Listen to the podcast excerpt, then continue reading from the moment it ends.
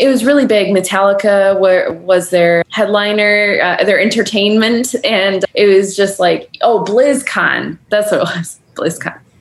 And we got to set up a usability booth there and just hear from cus- potential customers about what they would like to see in their software, how they would like to use their equipment. And uh, we were really able to improve the software and improve the program and improve the user experience. Welcome to the What is UX podcast, the show where we interview design leaders about their journey and experience so that you may learn from them. I'm your host, Pek Pongpaet. On this episode, we have a really, really old friend of mine, Reina O'Meara, who I've known for well over 10 years, and a fellow designer. Nice to have you.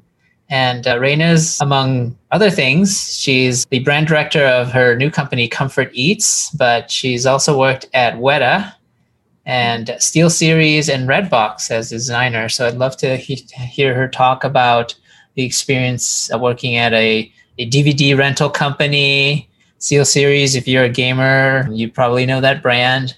And if you're into movies or like Lord of the Rings and stuff, uh, you probably recognize Weta. So welcome to the show, Reina.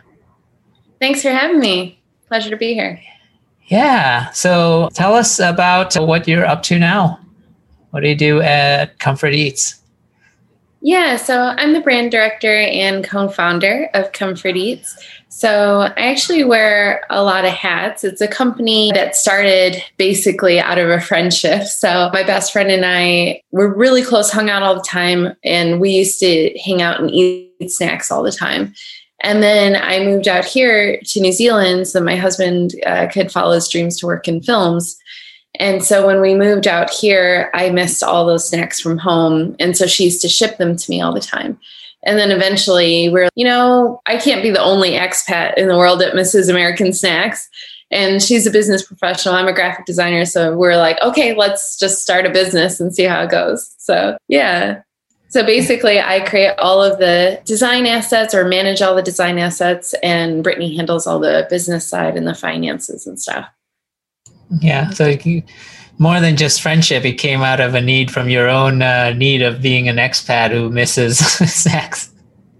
Yeah, definitely. So, you know, we'd love to hear, you know, I don't even know how to, which one to go first, but so I'll kind of leave it up to you. But, you know, I'd love to hear all your stories from, you know, Redbox, Steel Series, Weta as a designer. What, what gave you, you know, the biggest impression and yeah, I gotta say, they're all very special to me for different reasons. I think Redbox was very special to me because it was my first big design job out of college. And it was a lot of young people, and it was around my age at the time. And it was very small team. Like I was the only designer in the whole company. And then overnight, it just kind of blew up and we had you know a couple thousand employees. And so to see to be part of that kind of grassroots and see it kind of explode was really interesting. And because of that and because i was kind of employee number 30 or something but i got to do all these cool things that i wouldn't have if i if my first job would have been at a big corporate company. Yeah. It's a and, recurring uh, theme that people like maybe started a small company that has high growth, you get to do a lot. Yeah, yeah. And probably the most notable thing at Redbox was designing for the first iPhone, designing an app for the first iPhone. It, no one had done it before. There was, as far as UX standards and stuff, there there were there were none. Nobody had a degree in it. It just came out, and we got to figure out how to make it work. And they were like, "Hey, we need an app created for Redbox where you can rent a movie, you have two weeks. And so I just did the best I could. And then fast forward, and I ended up winning several awards for my design on that app. And then we started expanding the kiosk to ticketing so you can buy tickets to events at kiosks and stuff. And that's where I learned a lot about rapid prototyping. I learned a lot about usability testing, how to create my own scripts, how to get quantifiable, usable data And then after I created the flow for that, I actually got a patent for that UX flow and design. So that was really, really cool. And then at the time that I left the States, my designs were seen by almost 2,000 people per minute. The impact of one designer across the whole US, that's really cool. Yeah, I think we kind of glossed over it, but a lot of people, I imagine, are not familiar with Redbox. But could you tell us about the, you know, our audience about Redbox? Sure. Redbox is a kiosk that is it's outside like Walgreens, it's in grocery stores and stuff, Walmart's, and you can uh, rent a DVD for a dollar from the machine. I would say, you know, the story is Netflix killed Blockbuster, but I, I would argue maybe Netflix delivered the killing blow. But I think uh, the first stabs were were from, definitely from Redbox to kind of use that analogy because I, I was an early adopter of Redbox, and uh, when at the time, you know, for the people who live in the U.S., you go to you you rent VHS and DVDs at a Blockbuster, uh, and then one day, right across the street, there's this red box machine that vend you know is like a vending machine that would rent out DVDs for a buck. So like it was just so obvious, right? You know, because like oh, at best uh, at Blockbuster it's five bucks. Redbox, one dollar, and you don't have to talk to anyone. You just go look at yeah. the vending machine, just like a vending machine for a buck. And if you're late, they'll charge you another buck. But if you return, it's a buck, and it was just so obvious. And after that, we we never went back to Blockbuster. Mm. Yeah. Yeah, yeah, I know. Um, doing the research when I was doing the designs for it, they were like, "Oh, we wanted to look," because there were other kiosks at the time, and Blockbuster actually they started their own kiosk as well to try and compete but it was really the ease of use of the kiosk design and usability experience that kind of put us on top, as well as our extensive work with the American Disabilities Association to make sure that our designs were accessible to people in wheelchairs, to people who had colorblind issues, and things like that. So we were able to reach a broader audience because of that work. Yeah, I remember there's almost a like a, a, curtain even for the light or something. Do you know? Do you remember that? Yeah, so that was because in the hotter areas, the sun would burn the screens and it would be so hot that people were burning their fingers on the screens and it was ruining the screens. So they started the, the little curtain thing. Yeah, I didn't realize that's what it was for. I just thought it was just the glare because sometimes in in that case for me it was like yeah with the one sometimes it was just so the glare would be so bad that you couldn't see the screen. So i was like oh this is what what be the curtain must be for. Yeah. Yeah, yeah and I, uh, that was also my experience uh, first experience using cards in an agile or like a kanban board. That was my first experience doing that because we would have to it took so long to get the code out to all the different states that we had to work on a new kiosk, a, a new update like a year in advance. And so it, it was like every two weeks we'd have another sprint and we'd have these cards associated to that sprint. And I'd never worked like that before. And that helped me throughout my whole career of how to break up a giant project into small digestible chunks. So was all the designs kind of packaged in that vending machine? There was no like real time software updates, like it had to be designed in advance like that. Yeah, they were done over Wi-Fi. I don't know. Okay. I'm not a technical person, but I know it was digitally uh, transferred to the. It wasn't physically transferred over, and so they because we had so many people accessing the designs at one time. We really had to make sure that everything was super solid, and we had to update the machine like overnight and then send someone to test it in person and then open it up to the public. And yeah so the upload speeds weren't as fast as they are now. So it took quite a long time. At when you were there like how many machines were deployed? How many rentals were happening? What was the metric? How did you measure it? Is it per minute per day? Yeah what was that? Yeah if, at first it was per day and I can't recall what it was exactly because we were still owned by McDonald's uh, because Redbox is actually a seed company from McDonald's. And so it, McDonald's had the red boxes in McDonald's at first. That was the only place you could access them.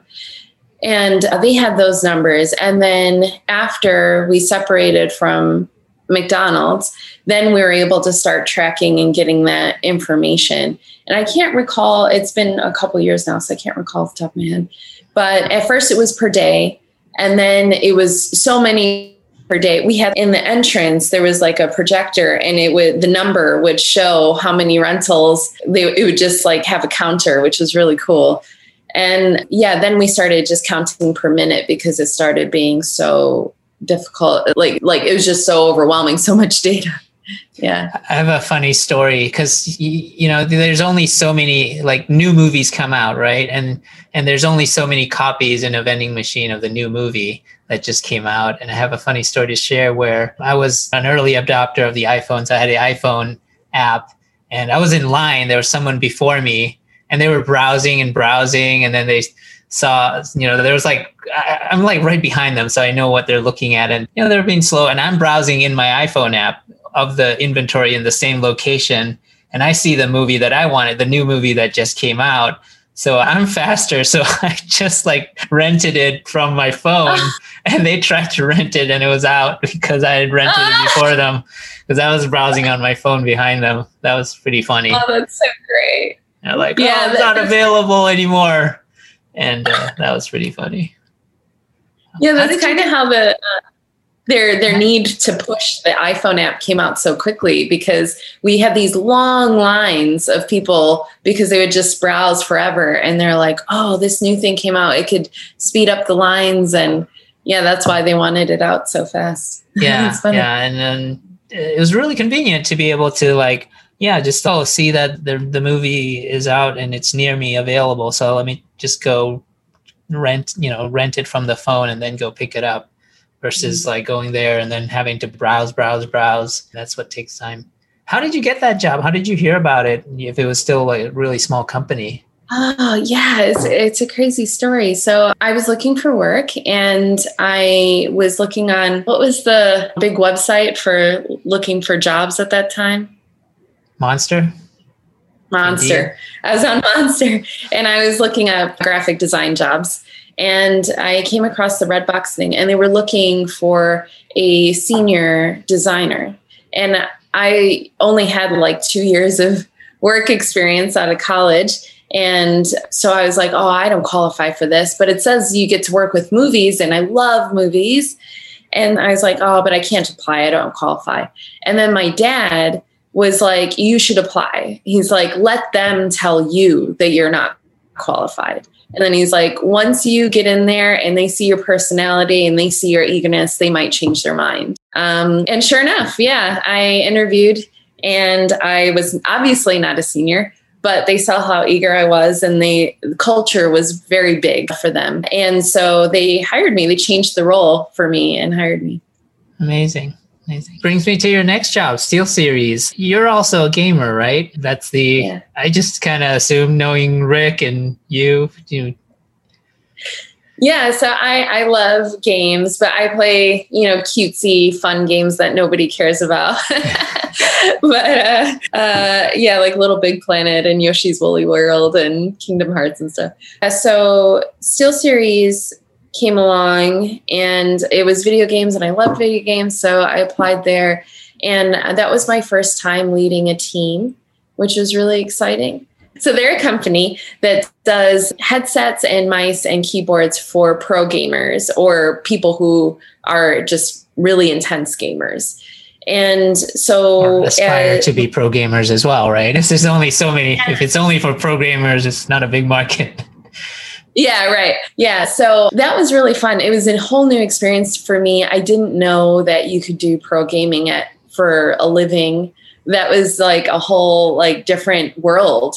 And it was really fun. That's where I really dived into understanding usability testing. They were very adamant about user testing because, uh, shockingly enough, a lot of pro gamers or people who aspire to be that level aren't very tech savvy.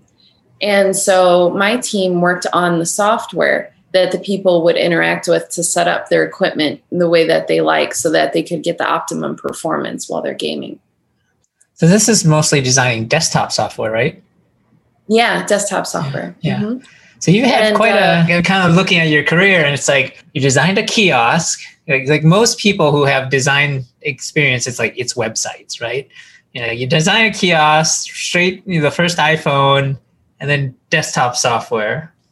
Yeah, because of the I got the job because the kiosk, the Redbox kiosk was so complex when we started the ticketing side of it that they thought that I could handle the the complexity of the software Mm. for the pro gamers. And yeah, so that was really fun. And I really dove into understanding personas and how they work and stuff. And I had the opportunity with my team. They were so talented. I learned so much from them. And we had the opportunity to go to like, what's the convent, the gamer convention? Oh, I can't remember. E3? It's like E3 or No, No, no, no. Uh, it's it's where all the new computer games come out. Oh, it's killing me. I don't remember now. But yeah, anyway, it was really big. Metallica were, was their headliner, uh, their entertainment, and it was just like, oh, BlizzCon. That's what it was, BlizzCon.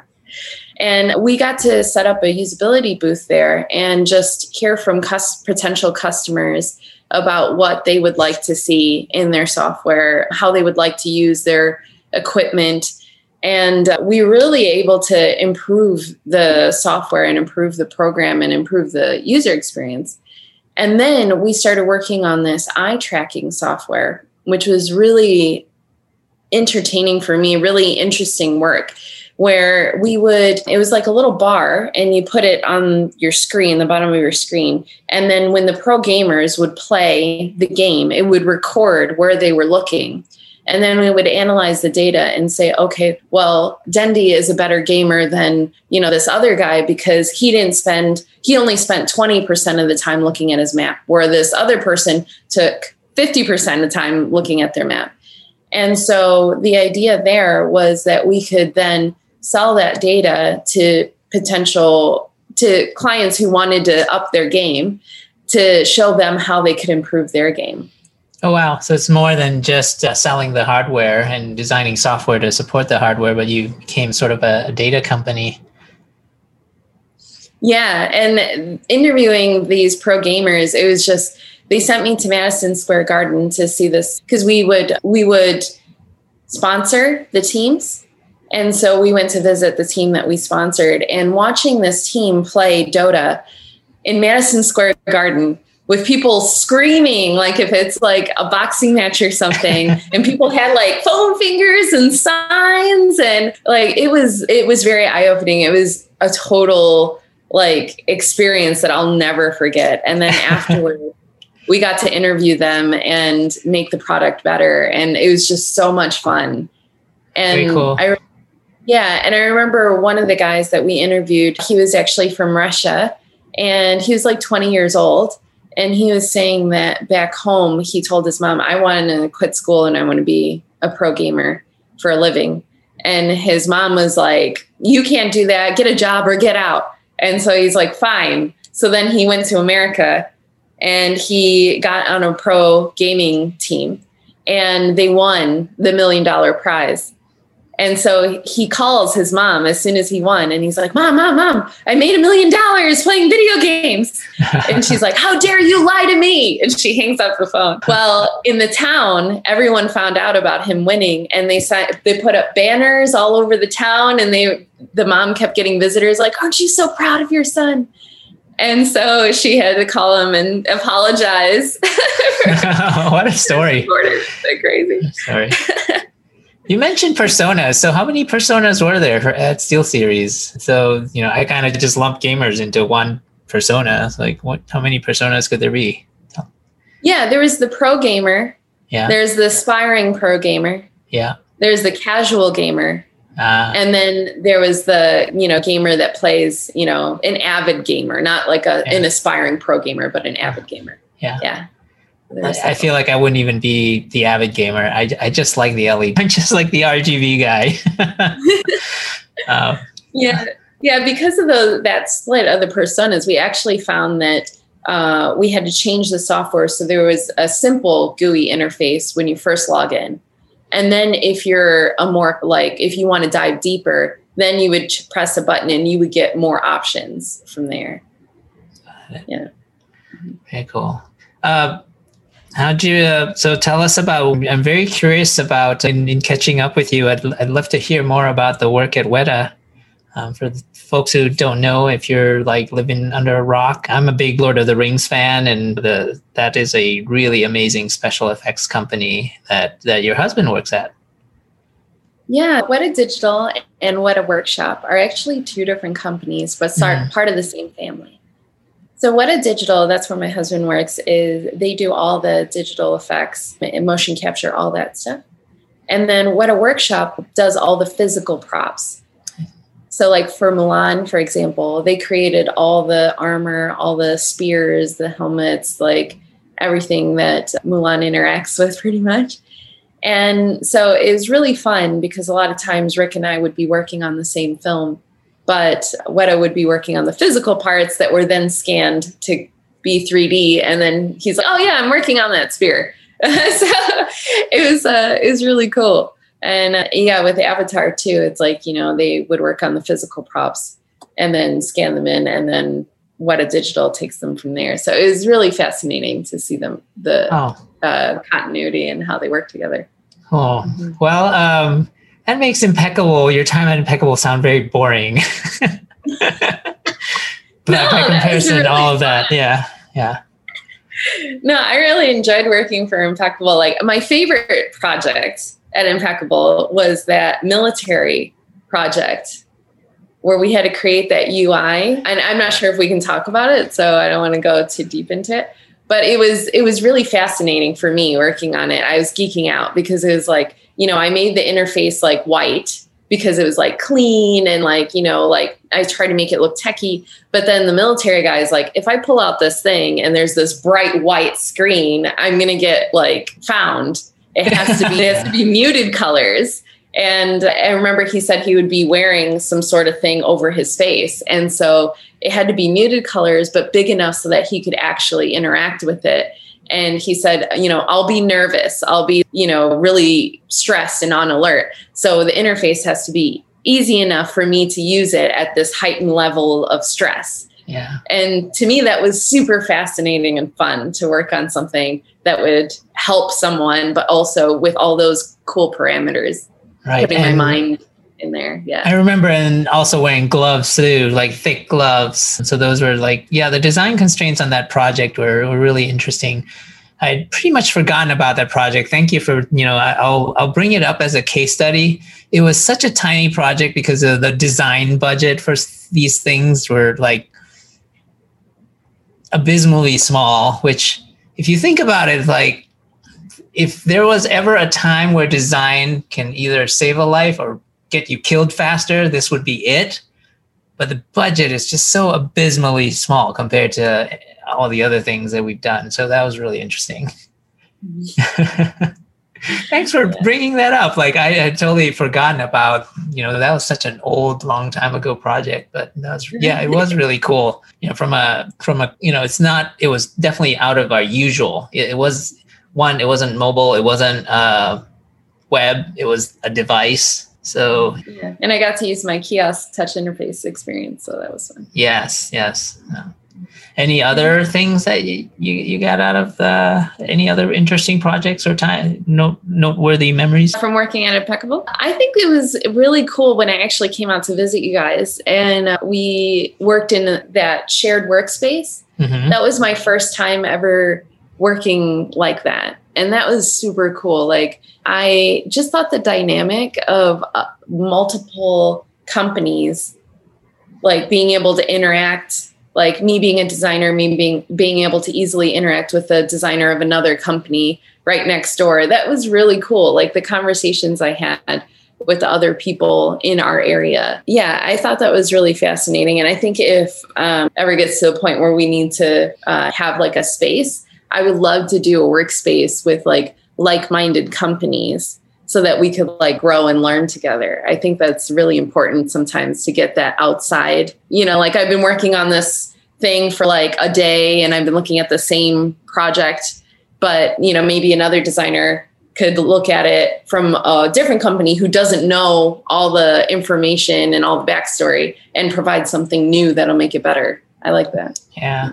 It's the co-working space, you know, when when they, I started the company it was just me and that really gave me, you know, some semblance of you know kind of community even though my my own company was a company of one and then you know several interns at some point before it started to grow. But having a community like you said to be able to bounce ideas off and uh, not feel like you're alone you know because a small business is you know when it's really small like you and your co-founder or just you it can just be a, a slog by yourself so having yeah the having a co-working space where you know people are in similar stages or similar fields i think it, it is really helpful mm-hmm. yeah. yeah and then also like some of the feedback that you gave i think that you're really good at like mentoring people and you're able to like pull out that one thing. You know how everyone has that thing that they struggle with? Like, hey, why can't I get to the next level? And you want to say, like, oh, it's because you do this annoying thing. But you want to, like, you don't know how to say it in a way that'll like not offend them. But that's the one thing that's holding them back from like proceeding to the next level. And I felt like you were really good at that. Like, I have this really annoying thing that I do that, like, when I'm nervous and presenting, I'll kind of have an upward inflection on all of my sentences because I'm like nervous. And so like this is the project and I want to make it great. And and you had like a conversation with me like, hey, like that makes it seem like you're unsure. And when you're presenting things, make sure that it's, you know, it ends like on a period, on a down note. And I've done that ever since. And I've had so much more success with trying to get buy in on my designs since then. Oh, thanks. Thanks. Um, we had to beat that out of one of our designers. He was doing it all the time. It was, uh, he was, instead of presenting, it was always sounded like everything was a question. yeah. Oh, thank you for that. I appreciate it. So, in terms of you know, take now that all that is is uh, in the past. Like, uh, tell us kind of about the design of your current company and uh, oh, yeah. all that it entails. Oh yeah. So I guess first I want to go back to Weta for one second because Please. it does kind of what happened to Comfort Eats. So there was this project that was a huge UX opportunity for me and my team. And we had to create the Comic Con booth for Weta Workshop. And as you know, Comic Con is huge. Huge. And it's our number one time to make a ton of money. So it's really important that we make the booth stand out, make it exciting. And for me, it was a dream come true because I used to go to Comic Cons and visit the Weta booth and be like, someday. For me, I was like, wow, I actually get to work on this. This is going to be so awesome. And so they never really thought about kind of the UX of the purchasing experience. So they have like all these different types of sales. So they have like buy one, get one. They have like um, uh, 30% off uh, if you buy three or more. You know, they have like new uh, to Comic Con, you know, like Comic Con exclusive, stuff like that.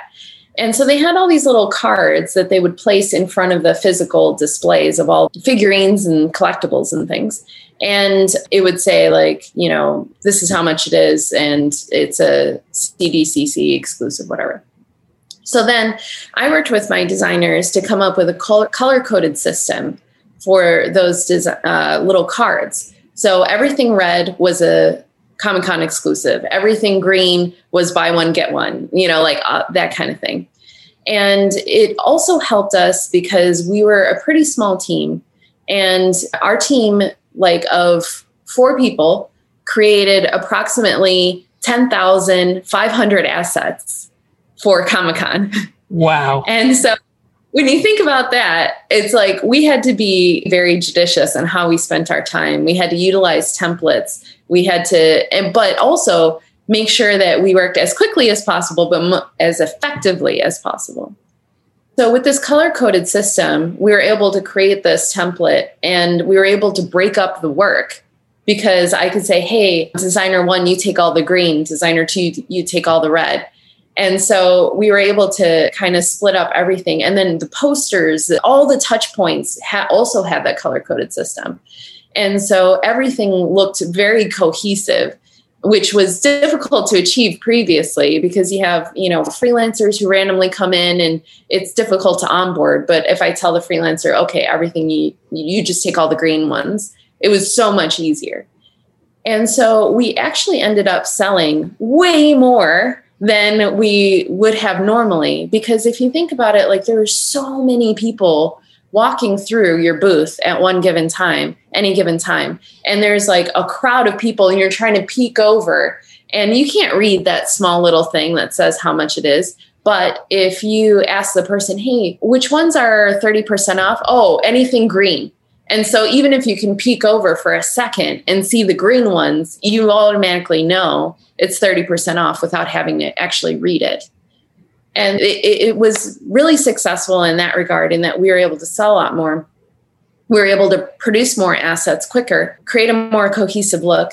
And also we were able to break down the booth faster so as it was previously when we broke down the booth we would just chuck all the cards and then create new ones for the next con however for because of this color coded system they were able to say, hey, throw out all the red ones because those are Comic Con's exclusive, but keep all the green and blues. We'll reuse that for E3 or something. Right. So um, it was really, really great on all fronts to be able to recycle, reuse, you know, all that stuff. And Positive so ROI, like, right? You, you created, you were able to sell more. Uh, you created a you were more efficient with your time. You're more environmentally sustainable because you didn't have to throw out everything. So just applying some some good design principles. Um, that's really thank you for sharing that story. So I'm I'm glad you decided to come back to Weta and tell that story before moving on. No problem. And then kind of preparing for wild cards because Richard Taylor, he's he's you know the ultimate creative and sometimes he would see something and say, you know what? I think we're going to change this. Someone give me a new poster. And it's like, we created these assets three weeks ago. We don't have a new poster to give you. And so uh, we created these templates that were like kind of like the, you know, like blank, but still followed the same design as everything else. And so he could literally hack something together at the last minute and it'll still look cohesive with everything else. Mm. And so then fast forward to Comfort Eats. Now I have this company that, you know, we're two people and we have to create website, mobile experience. We have to create the unboxing experience, business cards, flyers, like you name it, like all the things with two people, social media. And we have to figure out how to be judicious with our time. And we have to figure out how to plan for the unexpected and be able to easily have anyone pick up the if we hire a freelancer have a intern come on they have to be able to onboard quickly and then also we have to figure out how to sell the products in a way that is very very easy for people to understand and quickly make the purchase and so it's like my experience at kia on the kiosk at redbox my experience at SteelSeries, making something complex very simple. At Weta, making an entire booth, 10,000 assets with four people. All that kind of helped inform the creative experience at Comfort Eats. Nice. So, what kind of tell us about the system you set up at Comfort Eats, and that way, in a way that you know an intern could jump in and, and pick up? Yeah. So, I whenever we start a new project, so Brittany and I will just kind of brainstorm. And then from there, I'll start doing user interviews. And you're aware of this because we're now expanding to be able to have businesses be able to send care packages to their employees.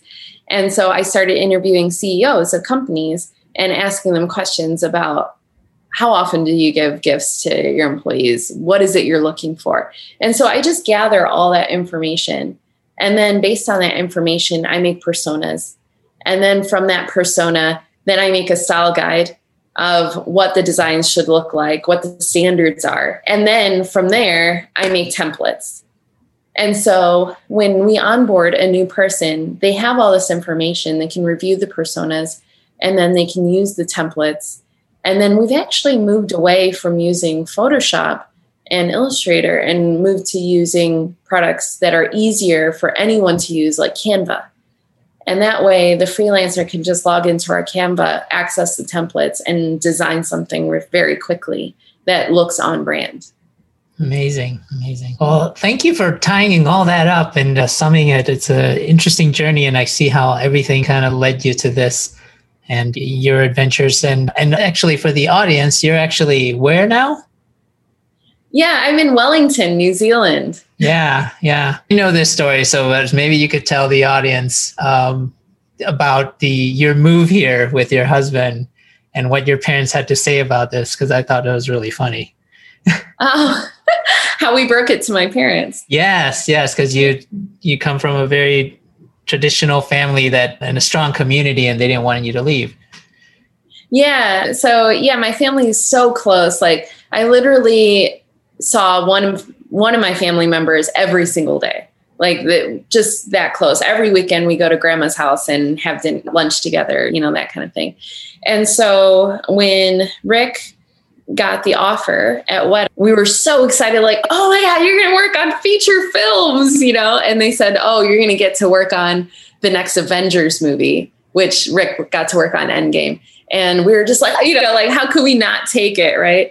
But then we are like okay we got to break it to my family. And so it was my mom my brother my dad and i explained to them like rick got a new job. It's you know working for feature films. And they're like oh we're so happy for you. That's so amazing. And i'm like there's also a possibility that i could work there too. And they're like oh that's so great. Yeah.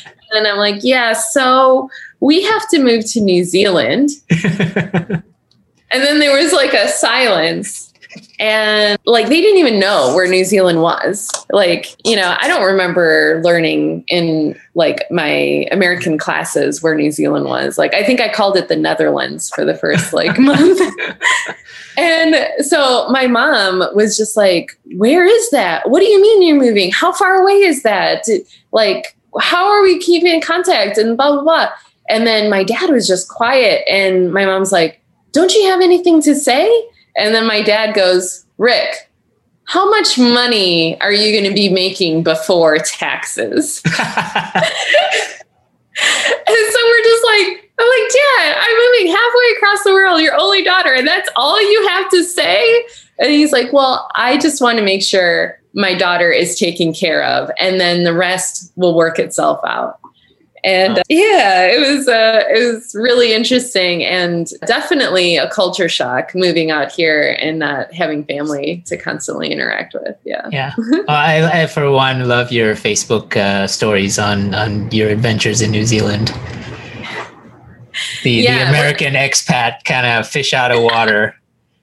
Yeah yeah especially working with kiwis it's it's so fun because they're so chill and I'm just used to go, go, go, deadline, dead, deadline. And Kiwis are like, she'll be right, mate. No worries. you know, like they're, they're so chill and they have a unique way of seeing the world. And I, I love it. It's great. Yeah. Yeah. I, I hear the same stories of working in Thailand because Thai, Thai people, you know, it's sand, sun, sand, beach. So everything's kind of chill, probably kind of like Hawaiians too where you know if you live kind of in that tropical environment there's things time is a lot slower yeah. Yeah. But because of that, I've been able to really learn a lot of new things because now I have the time because I've slowed down so much. yeah, that's a good lesson. Well, Raina, thank you so much for being on the show and sharing the awesome stories. And I got to learn a bit more about, yeah, the parts that I didn't even hear about in terms of Weta and uh, SteelSeries. So thank you for sharing. No worries. Yeah, it was a lot of fun. And for those listening who want to, how do they learn more about Comfort Eats? What's the URL? Is there a coupon code for the show? Ah, yeah. We have actually temporarily paused the customer side to work on expanding the business side. But we're super excited because the business website will be launching soon. And so um, we'll have like a special code for that that we'll um, share with, I'll give you the, the code yeah. later. Yep. And yeah, so that'll be to help uh, kind of take a couple of bucks off so that you can give your employees a little care package from us. It, these are tough times. A lot of customer, uh, a lot of employees are working remote, and this is a way to really keep those employees engaged. And so, yeah, comforteatsdelivery.com is the website. And you can follow us on Facebook and Instagram at Comfort Eats Delivery. And we also just started a TikTok.